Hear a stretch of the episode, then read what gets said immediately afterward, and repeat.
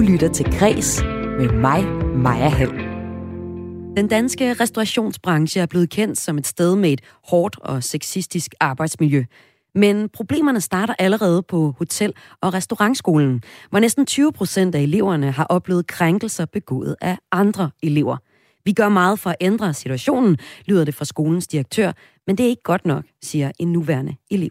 Personligt der mangler jeg noget, der er lidt mere præventivt øh, som elev. Hvad gør vi for at forebygge det her problem? Fordi for mig så virker det her meget som sådan nogle reaktionære tiltag. Og her i Kulturmagasinet Kreds, som du har tunet ind på, kan du i løbet af de næste 55 minutter blandt andet høre, hvordan skolen håndterer problemet. Dagens udsendelse kommer også til at handle om kærlighed. Are you looking for love? Uh, yes, unquestionably so. I don't want to be alone. I want to find someone. I haven't dated in 33 years. De leder alle efter kærligheden, og de lever alle med en autisme-diagnose, og derfor kan det være svært at finde ud af, hvordan man dater, og det kommer der god tv-underholdning ud af. Men portrætteringen af autisterne i den nye sæson af datingprogrammet Love on the Spectrum kan også medvirke til en yderligere stigmatisering af autister. Sådan lyder det fra landsformand for Autisme og Aspergerforeningen, og det gør det senere i udsendelsen. Men øh, vi starter med historien om, at langt færre danskere var en tur i teateret i den seneste teatersæson. Det viser nye tal, som Danmarks Statistik har offentliggjort i dag. Og det er der jo egentlig ikke noget mystisk ved, set i lyset af, at teaterne i størstedelen af året var berørt af nedlukninger, forsamlingsforbud, restriktioner på grund af coronapandemien. Men spørgsmålet er, hvordan de danske teatre kan bruge de kritiske tal til at se fremad. For lige nu så præsenterer teaterne programmer for deres kommende sæson, som for alvor tager fat i starten af efteråret. Men øh, god bud på, hvordan man kommer til at se frem, at det har min næste gæst, og det er Lars Sendels, bestyrelsesformand for Brancheforeningen Dansk Teater og teaterdirektør på Vendsyssel Teater. Velkommen til dig. Tak skal du have. Hvad er din øh, reaktion på tallene fra Danmarks Statistik, der viser et fald i antal gæster, antal produktioner og antal opførsler i de danske teatre? Ja, det er, jo, det er jo nærmest det værste tal, man overhovedet kan se. Øh, at, øh, at det er så markant et, et fald. Jo, jo, og det er jo hele vejen igennem. Det er både antallet af gæster, det er antallet af produktioner, og det er antallet af, af opførsel. Det hele er gået ned. Og så det er sagt, så, så har vi jo lyst til at sætte sig og tude lidt måske. Men, men på den anden side, som du selv startede med at sige, så, så er der jo en helt naturlig forklaring på det. Og, øh, og vi har været igennem en pandemi, som, øh, som måske nok er overstået sådan på, på pandemiplan, men det er jo ikke overstået for teaterne endnu. Øh, og vi mærker jo stadigvæk i den grad effekterne af den. Teaterne har været tvangslukket i rigtig, rigtig lang øh, tid, og, og så det siger sig selv. Altså, vi har jo simpelthen ikke kunnet spille teater. Det har ikke været muligt. Øh, der har været nogle streaming-ting og så videre, men så vi har ikke haft muligheden simpelthen. Og man kunne måske også tilføje, at efter coronapandemien, som for mange ikke er noget, øh, vi tænker over særlig meget mere i vores hverdag, så er der kommet en anden krise, som øh, vi til gengæld holder rigtig meget øje med. Det er krigen i Ukraine. Hvordan har krigen i Ukraine og den økonomiske recession påvirket salget af teaterbilletter øh, oveni? Den har jo bare, jeg tror måske i virkeligheden, den har forlænget en, øh, en situation, som, som var der vi, vi var jo rigtig, vi har jo ligget rigtig kritisk i rigtig lang tid på grund af coronapandemien. Og vi har ligesom troet, at nu skulle vi, nu skulle vi tilbage i teateret, nu skulle vi for alvor have folk tilbage i teateret her foråret 22. Og, øh, og lige pludselig så er der krig i Europa. Og, og det er klart, at det er jo ikke mærkeligt, at det kommer til at fylde rigtig, rigtig meget. For det første i folks bevidsthed, men jo nu også i folks pengepunkt. Øh, og øh, når vi får at vide, at øh, de kniver, vi har råd til at købe benzin og mælk osv., så ved vi jo godt, at en teaterbillet, den har et lidt yderligt mandat sådan i, i, i husholdningsbudgettet. Øh, så det er jo klart, at det er jo, det er jo rigtig svært. Altså, det er nogle hårde odds, vi er oppe imod, og det kan vi jo i den grad også mærke i øjeblikket. Ja, i øh, teatersæsonen 2020 og 2021 blev der solgt 900.000 teaterbilletter. Det er et fald på mere end 1 million i forhold til den foregående sæson. Samtidig er antallet af teaterproduktioner og antallet af opførsler altså også faldet. Hvad kan I bruge de her øh, tal til, Lars Endels? Jamen, man kunne, man kunne sætte sig hen og græde over dem. Øh, og jeg ved simpelthen ikke, at vi kan bruge dem til så meget. Altså, øh, det vi, kan, det vi må gøre i hvert fald, det er jo, at vi er i hvert fald måske nødt til at gentænke noget af det her. Vi kan se, at i den øh, periode, hvor øh, coronapandemien har havet, der har for eksempel andelen af unge mennesker, der går i teater, er steget. Øh, det er jo interessant, fordi det betyder, at, at vi måske er ved at få fat i nogle nye målgrupper. Og det tror jeg måske er en af vejen ud af det her. Det er, at vi skal måske tænke lidt ud af boksen i forhold til de målgrupper, vi prøver på i friteateret, og så måske gøre det lidt mere, øh, komme med nogle andre tiltag. Måske vi skal putte lidt mere øh, i forbindelse med forestillingen, lave lidt flere aktiviteter rundt om forestillingen, holde teaterne åbne i længere tid øh, om dagen osv. Altså simpelthen øh, prøve på at få teaterne lidt, lidt mere ind i folks bevidsthed. Fordi øh, det teater, der bliver lavet lige nu, og de produktioner, der bliver er det for de fleste vedkommende rigtig, rigtig gode. Og der bliver lavet masser af flot scenekunst. Øh, kunsten i det her, det er jo så at få folk ind og se den. Ja, så du siger, at øh, I kan se, at der har været flere unge, der er gået i teateret trods alt, og det tænker jeg, at nogen I altid gerne vil have fat i, fordi får man fat i de unge, så har man dem måske også, når de bliver gamle.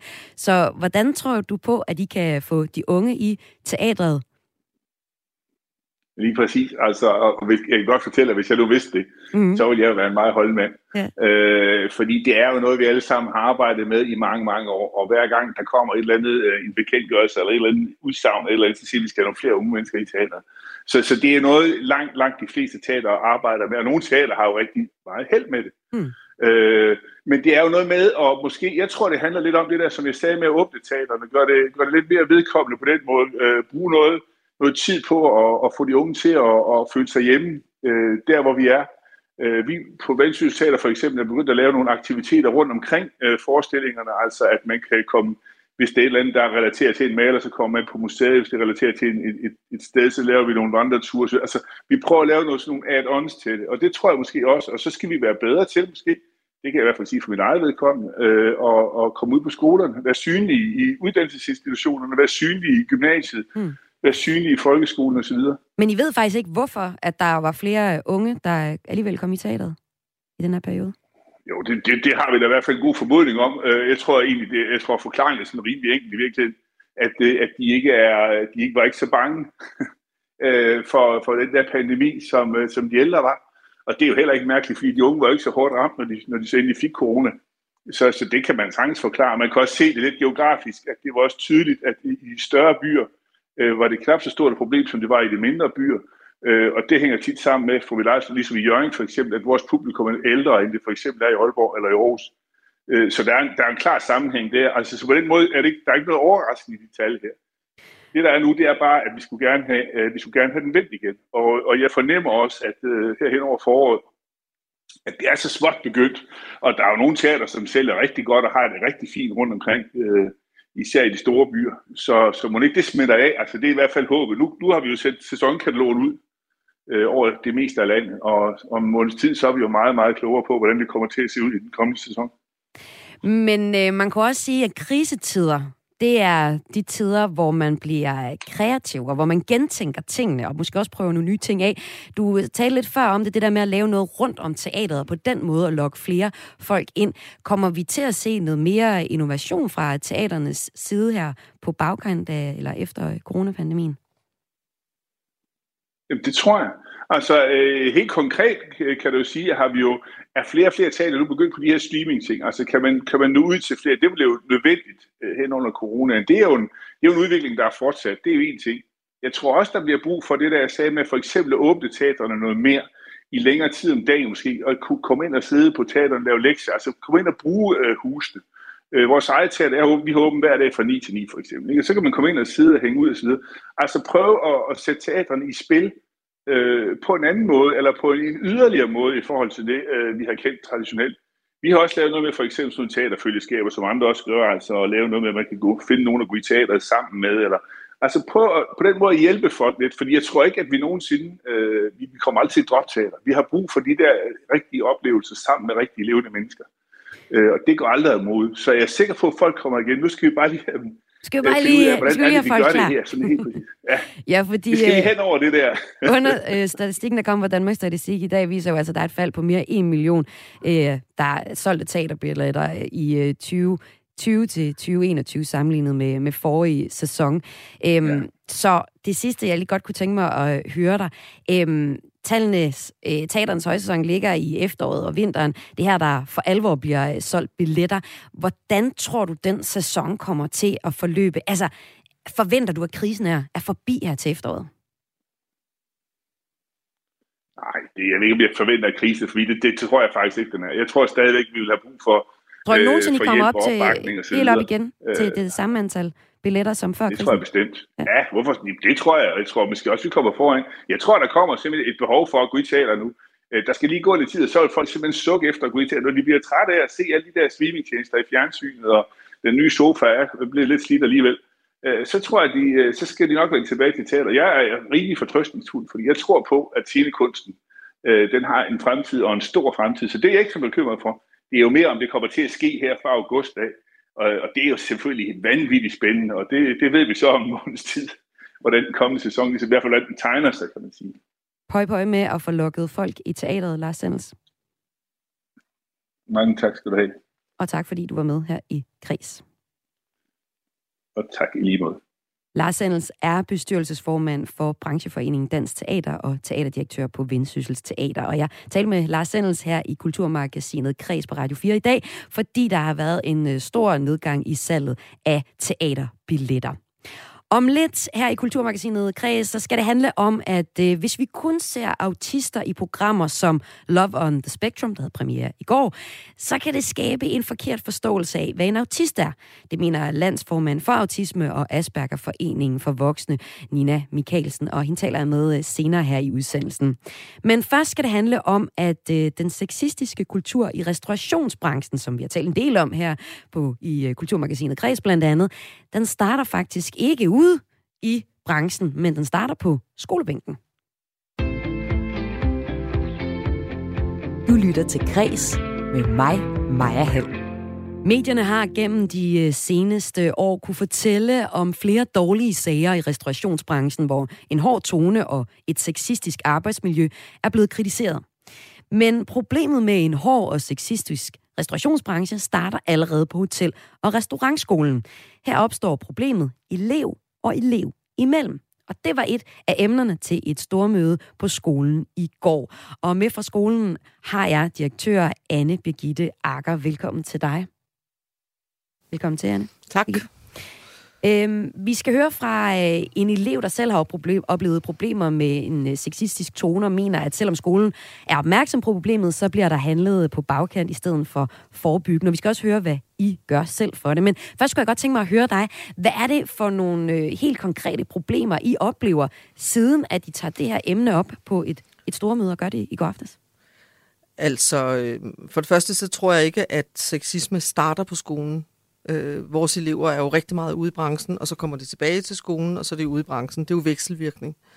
Jeg tror, vi har et generelt udfordring i vores samfund med krænkelser og sexisme, og det har vi også på skolen. Så det tænker jeg bare er rigtig vigtigt. Det vi vil gøre øh, ret hurtigt var, fordi vi ved, at der er udfordringer derude, så tænkte vi, hvad skal en skole gøre? Den skal jo gøre noget ved det. Men for at finde ud af, hvad vi gjorde ved det, så startede vi allerede i 19 med at lave undersøgelser, som skulle afdække, hvad har vi selv af problemer. Og jeg vil også sige, fra det øjeblik, jeg kom til som direktør på skolen, så begyndte øh, eleverne heldigvis at komme til mig med ting, som de havde oplevet, som bare ikke var okay. Så det med, at det sker, øh, det har vi været meget opmærksom på, øh, i hvert fald de sidste tre år. Og hvad er det så for nogle helt konkrete problemer, som øh, I har været opmærksom på, som I har i har oplevet og hørt om, siden at I, I tager det her emne op på et stormøde? Jamen det er, vi har det altid op på vores stormøde hver tredje måned. Så det er mere for at sige, at du siger det, som om det lige er sket. Vi er i fuld gang, og derfor havde vi det også op i går. Men det vi oplever er jo, at, øh, hvad skal man sige, kalde det mobning, kalde det sexisme, kalde det krænkelser. Øh, vores elever oplever de ting mellem hinanden, og de oplever det endnu værre, når de bliver elever ude i branchen. Og det kan være alt fra, at øh, pigerne får at vide, at med de store kasser, så øh, skal du nok komme frem, eller også så vælter du en gryde.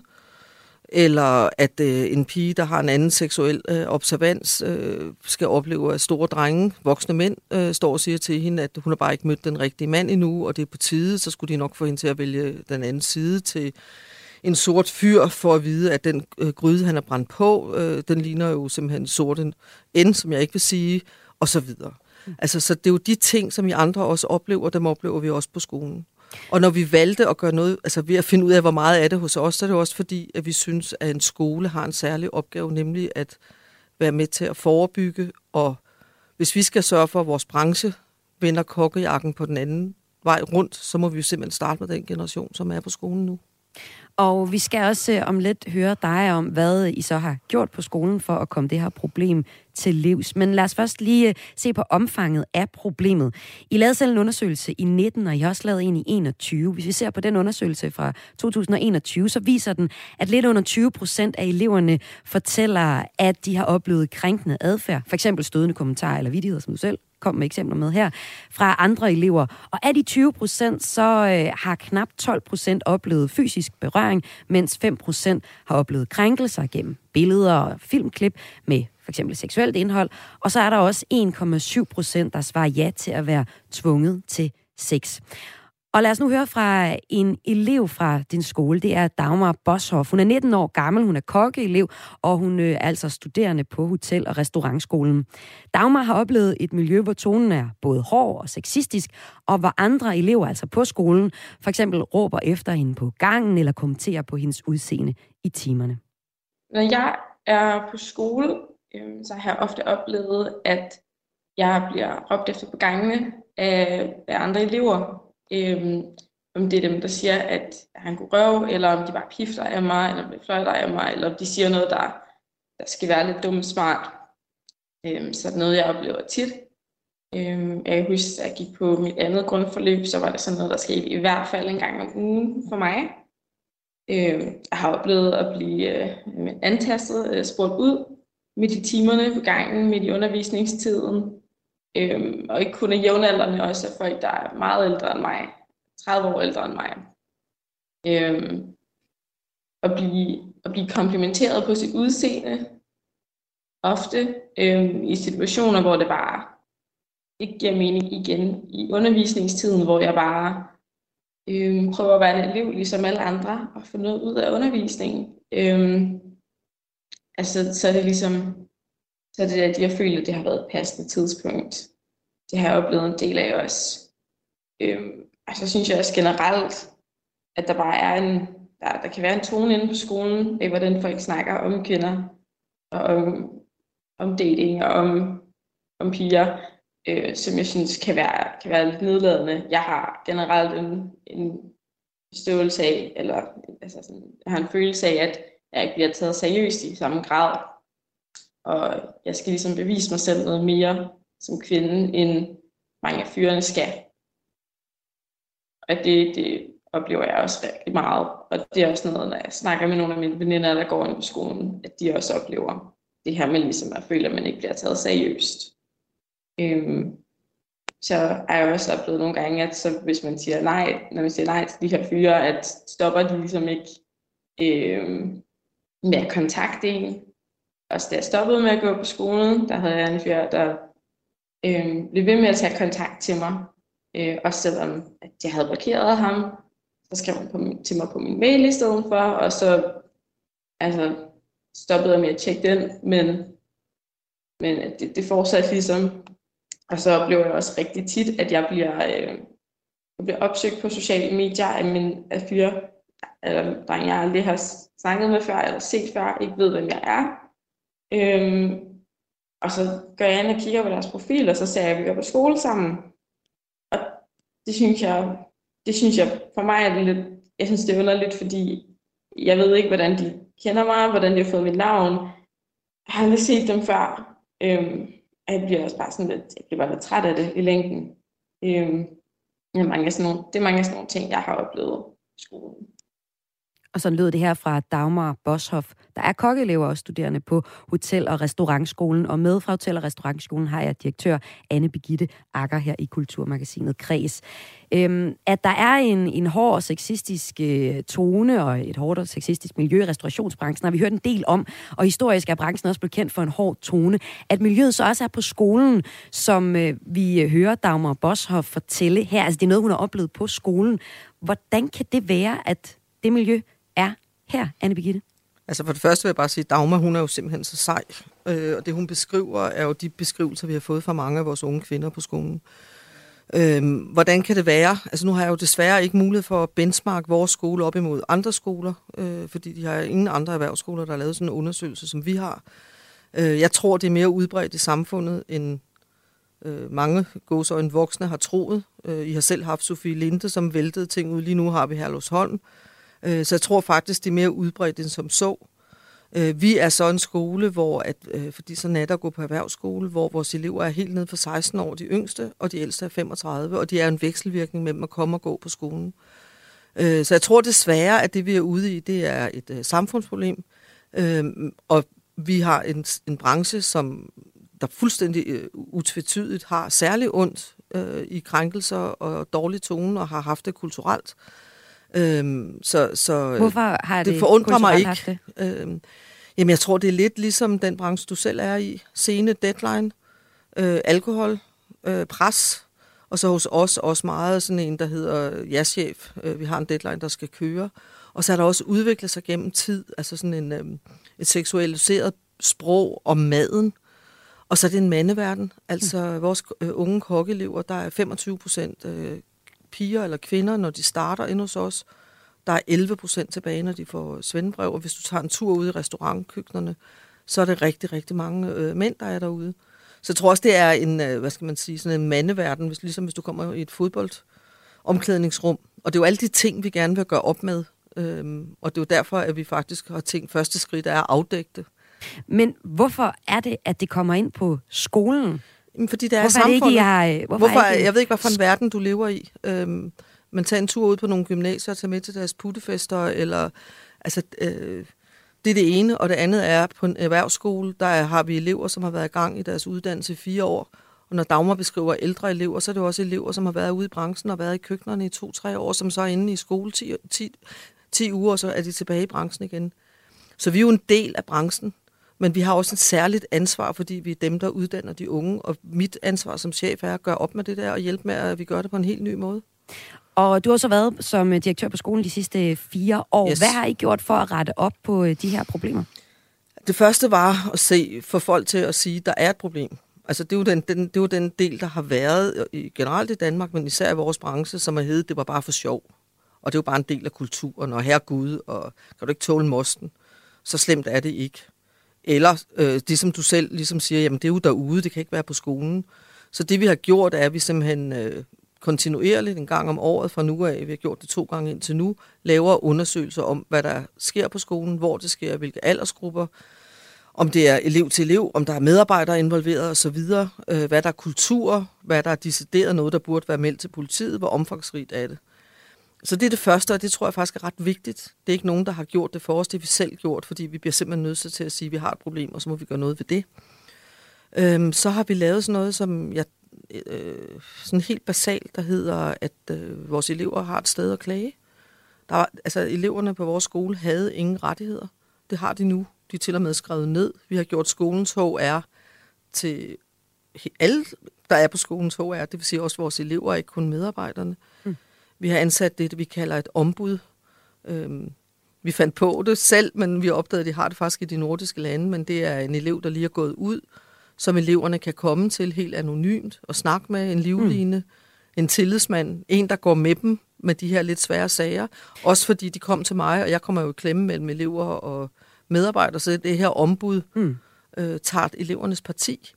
Så er vi gået i gang med alt muligt med undervisning og lavet en whistleblower. Vi har lavet alle mulige ting. Men øh. selvom I har lavet alle de ting, så øh, viser jeres egen undersøgelse fra sidste år om forholdene på øh, hotel- og restaurantskolen jo stadig, at der er et problem. Og af de 20 procent, der, der, der siger ja til, at de har oplevet krænkende adfærd, der svarer 1,7 procent ja til at være blevet tvunget til sex. Du siger selv, det må være mellem en og tre personer, det her det drejer sig om. Mm. Dagmar Boshoff, der er studerende på skolen, har ikke selv oplevet hverken fysisk berøring eller tvang af nogen art, men hun finder også det her tal meget problematisk. Prøv at høre. Ja, det har hun jeg synes, ret det, Jeg synes også, det, det er enormt rystende at høre om.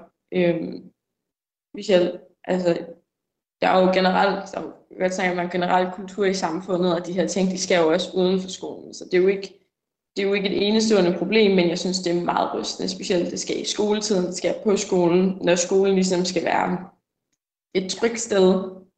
Øhm, at det er, det, det, det er en ungdomsuddannelse, det er undervisning, øh, det er faglighed, det, det har jo ikke, det skal jo ikke have noget at gøre, som helst at gøre med, med, med adfærd af den her, af den her grad. Øhm, så jeg synes bare, det er dybt rystende, og jeg synes, øh, jeg synes, det kræver noget akut indgreb øh, fra skolens side og også udefra. Øh, fordi det, det skal jo bare slet ikke høre til på en uddannelse. Og specielt ikke, altså det er næsten 2 procent. Det er ret mange, synes jeg personligt. Så det, det synes jeg bare kræver noget akut. Agette, øh, Anne Birgitte, Akker, direktør på Hotel- og Restaurantskolen. Det kræver noget akut, lyder det her fra elev Dagmar øh, hos, øh, Bosch Hoff, som vi har talt med. Du nævner selv øh, en sag som øh, Herlufsholm, dokumentaren, der øh, også fortæller om en rigtig hård øh, kultur på skolen, der har haft fået vidtrækkende konsekvenser og fyringer.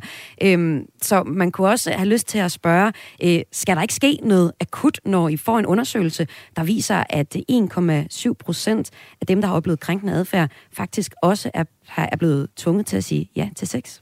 Jo, det synes jeg også, vi gør. Hvordan kan det her overhovedet have lov til at ske Jamen det, i skoleregi? Det skal det jo heller ikke. Jeg ved ikke rigtig, hvad du øh, vil, men jeg vil bare sige, det er jo præcis derfor, vi gør det. Det er jo fordi, vi er simpelthen akut og på lang sigt og kort sigt brug for mm. at hive plasteret af og gøre noget. Og det er derfor, vi har valgt at sige, at der er ingen, der skal putte med det her. Vi skal lave undersøgelser. Vi lægger det ud på vores hjemmeside. Vi har gjort det to gange nu. Vi gør det også lige om lidt. Vi laver øh, whistleblower-ordninger, hvor eleverne, det vi har haft nu kørende i et stykke tid, mm. vi, har, vi har lavet den her ombudsmand. Det er jo simpelthen for at gøre noget, både ved de hårde tilfælde, men også gøre noget, gøre noget ved vores kultur. Ja, I har, som du øh, nævner jo... Og det tænker jeg faktisk, mm. det er fint nok, du ikke synes, det er nok. Ja. Øh, men jeg synes faktisk, at netop fordi vi vidste, der var et problem, har vi gjort det nogle andre har haft lidt svære ved. Vi har undersøgt det, vi har offentliggjort det, vi har taget færre. Vi arbejder lige nu rigtig meget med den her anonymitet. Hvordan får vi skabt en situation, hvor dem, der oplever ting, har trygge steder at gå hen, hvor de kan forvente, at der er nogen, der gør ved det. Fordi som med alle krænkelser, så er det noget, man ikke går til nogen med. Øh, og det er det eneste, som jeg synes er rigtig glædeligt mm. for andrene fra 19 til 21 øh, undersøgelsen, det er, at vores elever for det første har en mindre pytknap. Altså de siger, det, altså i gamle dage, så hed det så, jamen det er jo bare en del af branchen, og det er kun for sjov. Nej, det er ikke for sjov. Altså jeg tænker, kulturen er ændret sådan, at det er ikke for sjov. Det er mm, ikke i orden. Det bliver taget seriøst. På stormøder ja. for to år siden, der endte med drengene mod pigerne. Hvor drengene sagde, tag dog lige og slap af, og vi mener jo ikke noget med det, og spis en tudekiks. Alt det, enhver pige i det her land kender. Den tone er slut. Øhm, så der sker jo nogle ting, der er den rigtige vej, men ja, vi er der ikke nu. Øhm, så, så det har Dagmar fuldstændig ret i, og hun er blandt nogle af de sejeste piger på skolen. Og hun øh, nikker også genkender til de her nye initiativer, og mener også, de er rigtig gode. Men øh, hun savner stadig noget præventivt. Prøv at høre hende her. Jeg synes, at de ting, skolen allerede har gjort, de har for eksempel indført en øh, elevombudsmand, som man kan gå til, som er øh, sådan uden for skolens ledelse. Altså han har tavshedspligt, og man kan gå til ham, øh, ikke kun altså sådan, med ting, man ikke, så man ikke behøver at gå til skolens ledelse. Øh, og så har de indført skolepraktik, hvis man øh, opsiger sin elevplads øh, grundet øh, sexchikane eller krænkelse øh, eller andre lignende situationer. Altså kan man jo altid klage. Øh, det, har man, det har man altid haft mulighed for at gøre. Øh, men personligt, der mangler jeg noget, der er lidt mere præventivt øh, som elev hvad gør vi for at forebygge det her problem, fordi for mig så virker det her meget som sådan nogle reaktionære tiltag. Dagmar Boshoff øh, foreslår konkret, at I på skolen tager en samtale med de helt nye elever om øh, tonen og om en hård tone og, og sexisme. Er det øh, noget, I kunne gå videre med, Anne Birgitte Akker? Ja, det er på programmet, og vi laver også nye op, altså sådan nogle introduktioner for de helt unge. Jeg tror også, det er ret vigtigt at skille mellem om det er vores 10. klasse og vores første grundforløb, som er 16-17 år, eller om det er de hold, vi starter, så hvor man er 35. Øhm, så så øh, Dagmar har helt ret. Øh, det er det, der skal arbejdes mere med. Det er det præventive. Øh, ja, og det præventive, men, men det, der, det hænger også sammen. Fordi det skal jo kobles med, at vi har en kultur, der hedder, det er simpelthen ikke i orden. Du kan blive smidt ud af skolen, du kan få advarsler, vi griber ind, når det sker. Altså, der er jo ting, som er derhenne, hvor det ikke er i orden. Og så er der alt det, der hedder, at vi skal opføre os ordentligt over for hinanden. Og det er jo rigtig meget mere noget, der handler om noget kulturelt. Og der synes jeg faktisk, at, at for det første er vores elever rigtig gode, øh, men jeg synes også, at vores medarbejdere er helt klar på at tage den der kokkejagt på på vrangen og gøre tingene på en ny måde. Og det, der gik, det de troede gik engang, går ikke længere. Sådan lød det her fra Anne Begitte Akker, direktør på Hotel- og Restaurantskolen. Tak fordi du var med. Og Anne Birgitte Akker var med her i Kulturmagasinet Kreds på Radio 4 i dag, fordi jeg i anledningen af Madens Folkemøde, som starter den 3. juni, satte fokus på det dårlige arbejdsmiljø i restaurationsbranchen. Om lidt her i Kulturmagasinet Kreds får du en kulturanbefaling fra vores kulturagent i Nordjylland. Inden vi kommer til den anbefaling, så skal det handle om et datingprogram, hvor alle deltagerne er på autismespektret. Men øh, hvis du kun ser det, så får du en ret ensidig opfattelse af folk på spektret, lyder det fra min næste gæst her i Kulturmagasinet Kreds. Du lytter til Kres med mig, Maja Hall. Are you looking for love? Uh, yes, unquestionably so. I don't want to be alone. I want to find someone. I haven't dated in 33 years.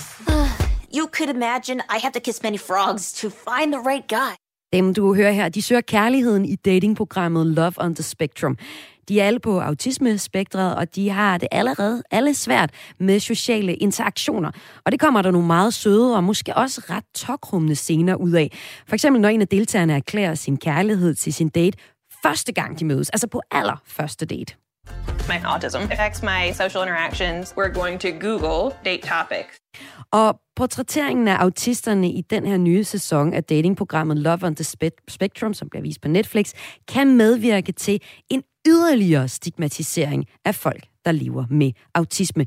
Det mener landsformand for Autisme og Aspergerforeningen for Voksne, Nina Mikkelsen. Mikkelsen, undskyld. Tak fordi du var med her i Kris. Velkommen til. Tak for det. Du har set uh, de første par afsnit af den nye sæson af, af det her Netflix-program. Hvordan oplever I foreningen, at stigmatiseringen af autisme og Asperger er sådan i det hele taget? I det hele taget, øh, altså for lige at holde sig inden for det her datingområde, så er der jo faktisk rigtig mange øh, med autisme, som, som lever som singler, øh, har svært ved at finde sig en kæreste, øh, og det er, jo, det er jo her, hvor der er, som man kan sige, det er jo en meget, meget smal gruppe øh, af øh, den del af autismen, man ser i de her programmer, fordi det skal være underholdning. Øh, og så kan det godt være, at der er noget, noget øh, hvad hedder det, dokumentar ind over, men det er stadigvæk en meget lille del. Så hvad er det for en stigma, I sådan generelt set oplever?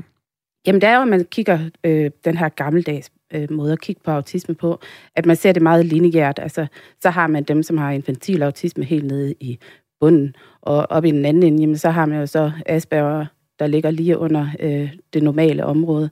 Men så kigger man slet ikke på det i dag, der kigger man jo mere på det som, som en slags øh, spændvæv, hvor det er sådan, at man kan være mere eller mindre udfordret, alt efter hvor man ligger henne. Øh, så det er mere sådan et rundt spektrum. Og så er der måske også nogen, der bare vil tænke, når man tænker autisme, så tænker man på Rain Man, en film, som vi også øh, kommer ind på. En, en stor og populær øh, hit af en film, som viste et, et, øh, et, en, en mand, som øh, havde autisme, og som også var meget klog. Og det er måske sådan en meget klassisk reference, man øh, hiver op af hatten, når der er en, der siger autist, tænker jeg. Ja, ja, ja det, er jo, det er jo særligt her, hvor det er sådan, at når man kommer og øh, ser forholdsvis normal ud som mig, så, øh, så jamen, du ligner ikke en autist. Nå, nej.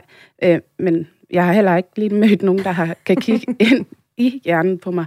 Så, øh, så, så det møder man jo tit. Og, og det er jo tit det her med, øh, at det er jo faktisk ikke dem, der bliver portrætteret. Øh, den store gruppe, der bliver portrætteret øh, i, i sådan nogle programmer her. Det er dem, der kommer godt tv ud af, kunne, kunne man sige, og det skal vi også snakke mere ned i. Hvad er det, du er, der, der, hvad, hvad er det, du bliver bekymret ved, når du ser den her øh, serie Love on the Spectrum? Jamen, jeg kan godt bekymre mig om, øh, om øh, man egentlig, altså, hvad kan man sige, ekskluderer flere autister fra at finde kærligheden. Ja, hvordan det? Øh, fordi at øh, når, når resten af verden sidder og kigger på de her øh, serier, jamen så bliver det lidt referencerammen, at det er sådan, at alle autister er. Øh, og der er jo rigtig mange af os, der faktisk altså, godt kan, kan genkende til lidt, men ikke særlig meget i de her øh, serier. Så, øh, så alle dem bliver jo glemt, men bliver jo så på den her måde her kommet ind under øh, det samme. Ja, det der så gør, at det her det øh, for nogle er rigtig god underholdning, det er nok særligt den del af autismen, hvor de sociale færdigheder kan være en udfordring. Prøv lige at tage mig med ind i dit hoved. Hvad er det autisme sådan... Ja, det er jo svært at skære over i en kamp, for det er jo faktisk din pointe, men hvad er det, der kan være en udfordring for nogle autister? Jamen altså, Man kan lige så godt være ærlig og sige, at altså, det, det er jo to vidt forskellige styresystemer. Et autistisk styresystem og et neurotypisk eller et ikke-autistisk styresystem. Og der tænker du hjernen, når du siger ja, styresystem. Ja, yes, lige jeg er præcis. med. Så vi, vi kan lige godt være ærlige og skære det helt ud. Der, øh, vi, man tænker anderledes, man oplever anderledes, man opfatter anderledes, og man senser anderledes.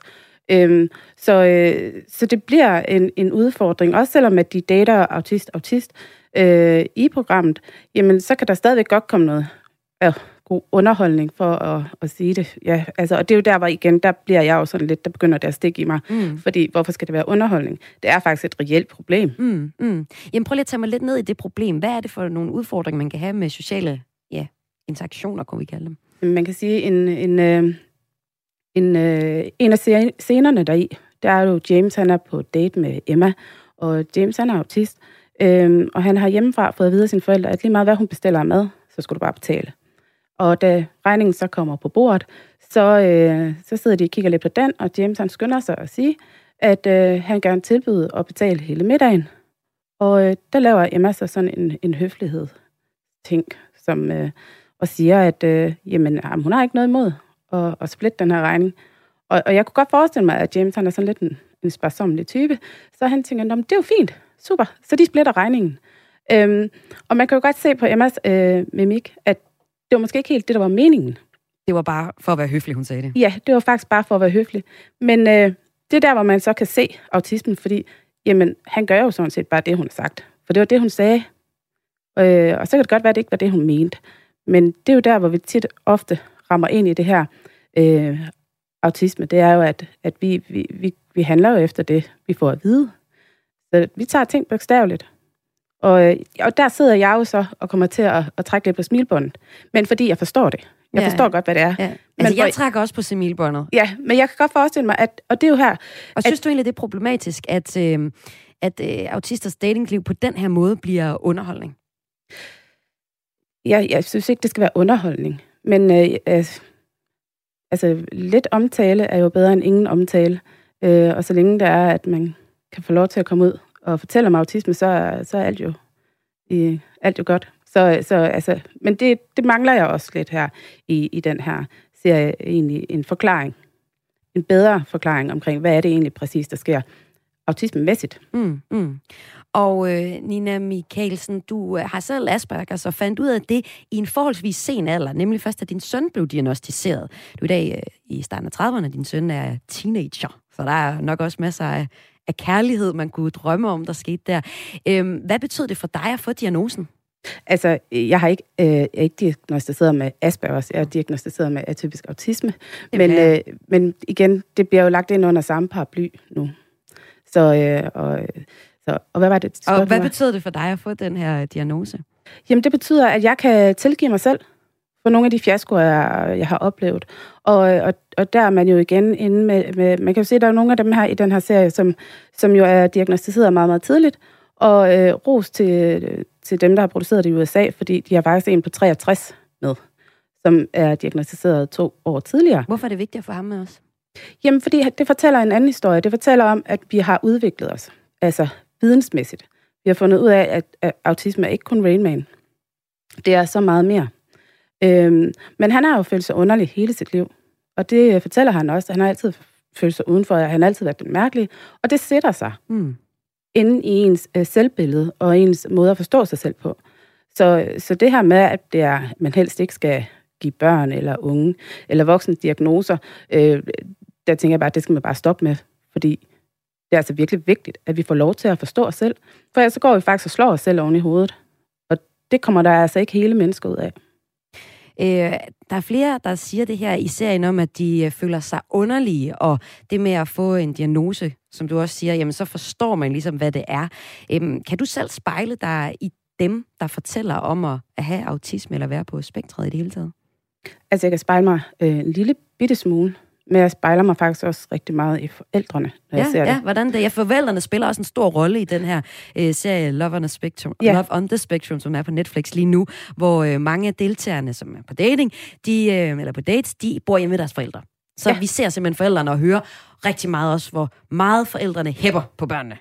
Jamen altså, de har jo haft et helt øh, liv som forældre, hvor de har skulle kompensere og skulle hjælpe deres børn og guide deres børn. Øhm, og så, så er det jo lige meget, om man er forælder til en 3-årig, en 13-årig eller en 33-årig, så har vi alle sammen et fælles ønske om, at vores børn de skal kunne klare sig godt, og øh, når vi engang ikke er her, at de så ikke er ensomme. Og der så er det er faktisk nogle... den universelle øh, Det- følelse, som du egentlig kan spejle dig i? Altså. Ja, det kan jeg også. Men Mm. så er der også den her, hvor der er sådan, at man jo har været igennem en meget hård periode, Mm. øh, når man er forælder til et, øh, til et barn, der har autisme. Øh, vi skal kæmpe rigtig meget. Så, så det er klart, at så bliver det lidt mere massiv øh, Mm. følelse af, at, at det her ønske om, og, at de skal komme godt videre. Og der er en af forældrene, der også øh, oprenser nogle af de kampe, hun har været igennem, nogle af de milepæle, som øh, en af deltagerne har været. Det er sådan noget som at, at få taget en uddannelse og afsluttet også en, en lang videregående uddannelse, lyder det til, øh, med, med, med ham, med en af dem, som også skal på date. Øhm, du er kritisk over for, at man laver det her program, for man får ikke rigtig nuancerne med. Man får, man får nogle af de folk, som er god underholdning, og det gør man jo alle datingprogrammer, kunne man også øh, sige. Men mener du overhovedet, man kunne lave et datingprogram med autister, eller vil man altid komme til at stigmatisere dem? Altså, jeg tror altid, altså, fordomme og stigmatisering, altså, det er jo, det er jo den måde, øh, mennesker kategoriserer hinanden på. Øh, så hvis der kommer en gående ned af fortorvet og, og er sådan lidt øh, sloppy i det, jamen, så, så er det sikkert en, der, der drikker, eller du ved, altså der er bare så meget, det er så nemt med de her fordomme her. Så nej, jeg tror aldrig nogensinde, man kommer til at kunne lave noget, uden at, øh, hvor det er helt rent for, øh, for fordomme. Det, det tror jeg simpelthen ikke på, og jeg tror heller ikke på, at den meget store gruppe, øh, som, øh, som jo øh, ikke behøver så komme, komme med, hvad hedder det, i sådan nogle, altså bruge Tinder og hvad det ellers hedder i dag, øh, som bare møder nogen, altså at mødes måske, eller får en kæreste, der, der ikke er autist.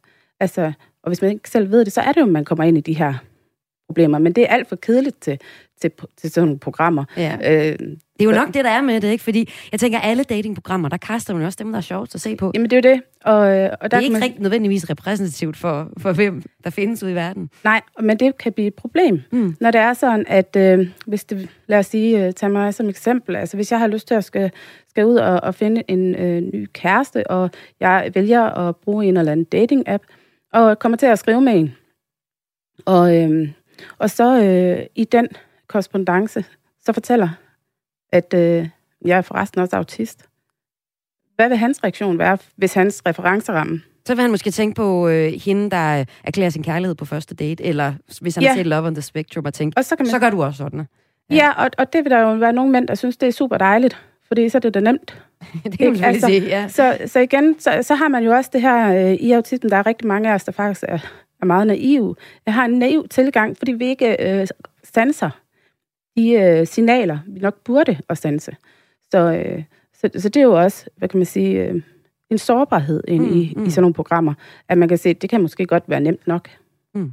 Men altså, de kan også stikke af jo, og sige, ej, det... Ej, nej, ikke en, ikke en autist. De, ja. uha. Ja. Øhm, nu nævnte jeg før Rain Man, og lad os da bare lige tage den i, øh, i populærkulturen, så øh, dukker der er til folk op, der er på autismespektret. En øh, klassiker er den Oscar-vindende film Rain Man fra øh, 88. Her spiller Dustin Hoffman karakteren Raymond, der øh, er på autismespektret. Og jeg har lige lyst til at spille en lille scene fra den. Det er en scene, hvor han er på café, og øh, hvor han husker servitrisens telefonnummer. Og det gør han, fordi at han øh, aften for inden har læst hele byens telefonbog, og øh, den kan han nu huske udenad. Good morning. Coffee? Yes, that'd be good. Sally Dibbs, Dibbs Sally.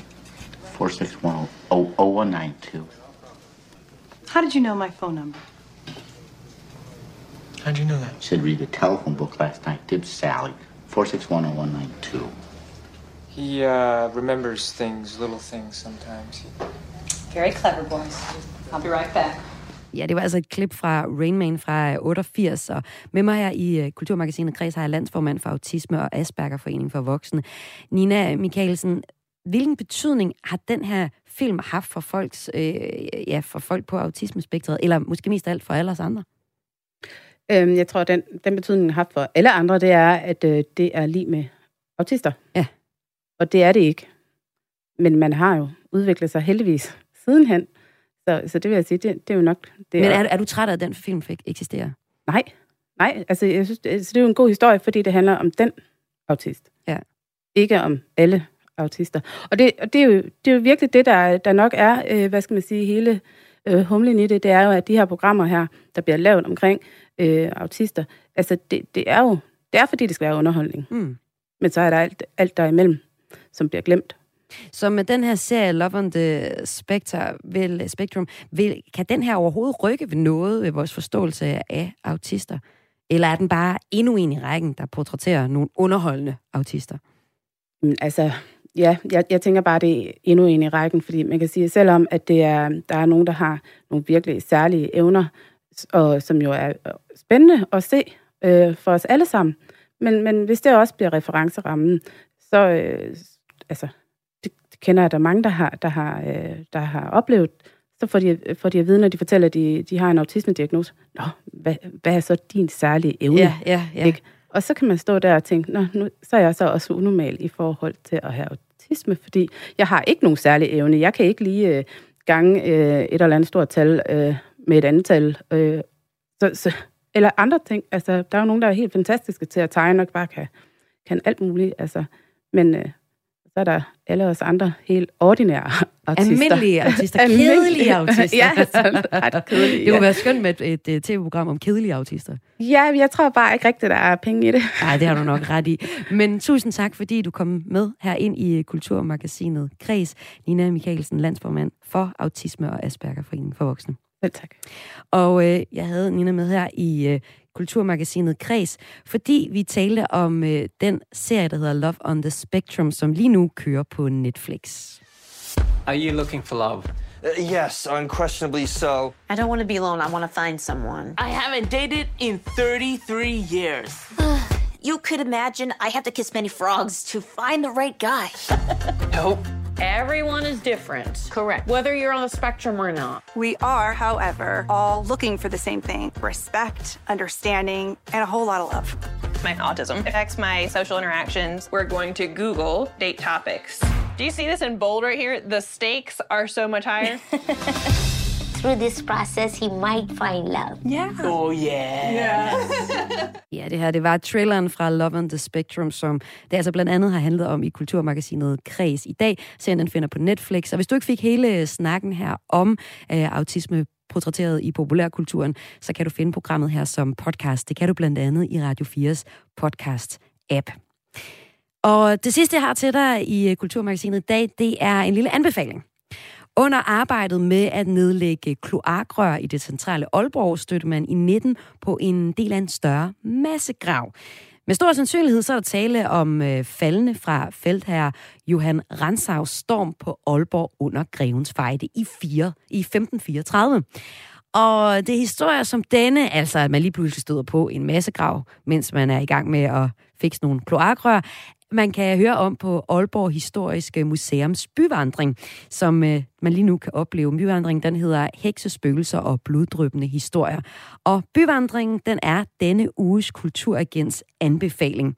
Det er nemlig sådan, at Kulturmusikket Kreds har kulturagenter fordelt over hele landet, og deres opgave er at finde frem til de bedste kulturoplevelser i deres nærområde. I denne her uge, der går turen til Aalborg, hvor Tobias Nikolas Møller Nielsen har lært om hans bys bloddrøbende fortid.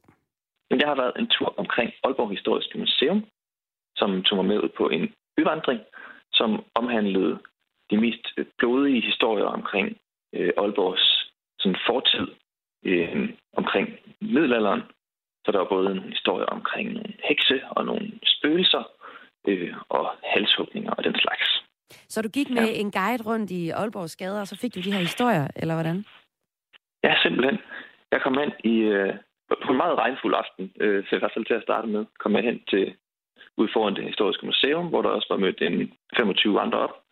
Øhm, og en guide, som formåede at råbe hele torvet op på sådan en måde, hvor man ikke var irriteret, men bare nød, at man faktisk kunne høre, hvad guiden sagde. Så. en med god øh, lukkekapacitet, der kunne øh, råbe jer alle sammen op. Og hvad var det så for nogle historier, du blandt andet fik på den her byvandring i Aalborg? På den her byvandring var der jo mange forskellige øh, historier, som oftest omhandlede nogle af de steder, vi kom forbi.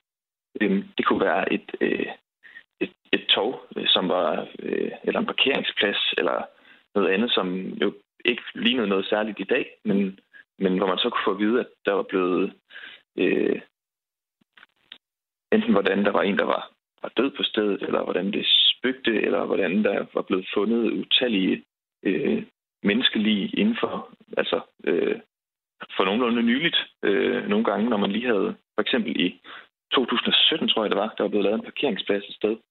Øh, og i den forbindelse skulle der jo graves ud, og så havde de simpelthen fundet en helt, øh, øh, altså mange grave, øh, bare på stribe, hvor de havde fundet rester af, af ja, menneskelige. Ja. Og de kunne så spurgte tilbage til øh, via nogle historiske dokumenter, de har fat i sådan et sted som det historiske museum, hvor, øh, så de kunne regne ud nok, at nå, det var måske for det her opgør. Og, øh, men bare det der med, sådan, der var også sådan lidt mystik omkring flere af historierne faktisk.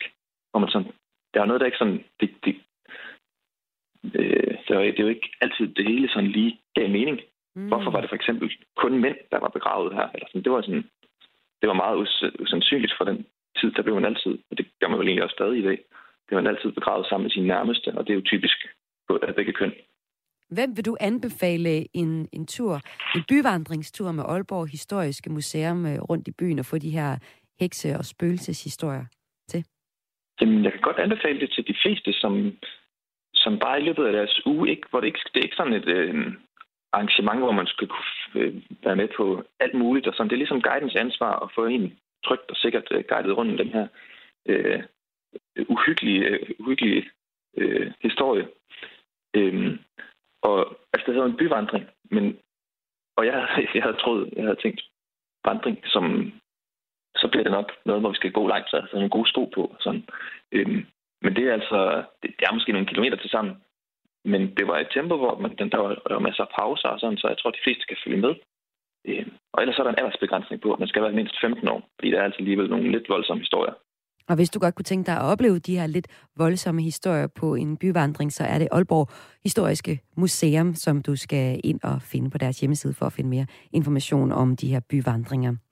Du har lyttet til Kulturmagasinet Kreds her på Radio 4, og øh, vi vil være færdige for i dag. Jeg slutter udsendelsen af med at spille noget Elton John, og det gør jeg, fordi at i mandags, der rykkede jeg ud og sendte live fra en øh, pladebutik, og det gjorde jeg, fordi at det i år er 50 år for en række legendariske plader, og så skulle jeg ud og tale med et par pladenørder om det. Og det, blandt det, så var der for eksempel i 72 øh, mesterværker som øh, Stevie Wonders Talking Book, der var Rita Franklins Young, Gifted and Black, der udkom, The Rolling Stones Exile on the Main Street, øh, og så altså også Elton Johns Honky Chateau blev udgivet i øh, 72, altså for 50 år siden.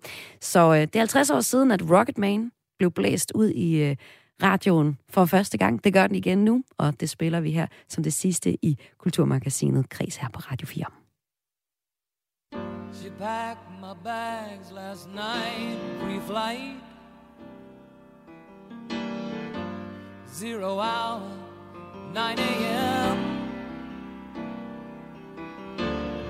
And I'm gonna be high as a kite by then.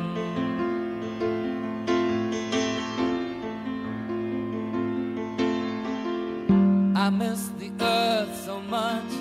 I miss my wife. It's lonely out in space on such a timeless flight.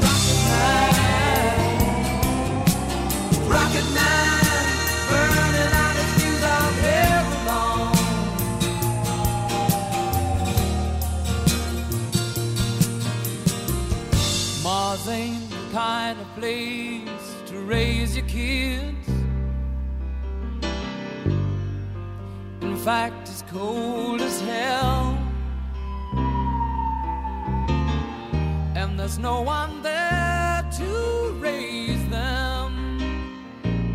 If you did,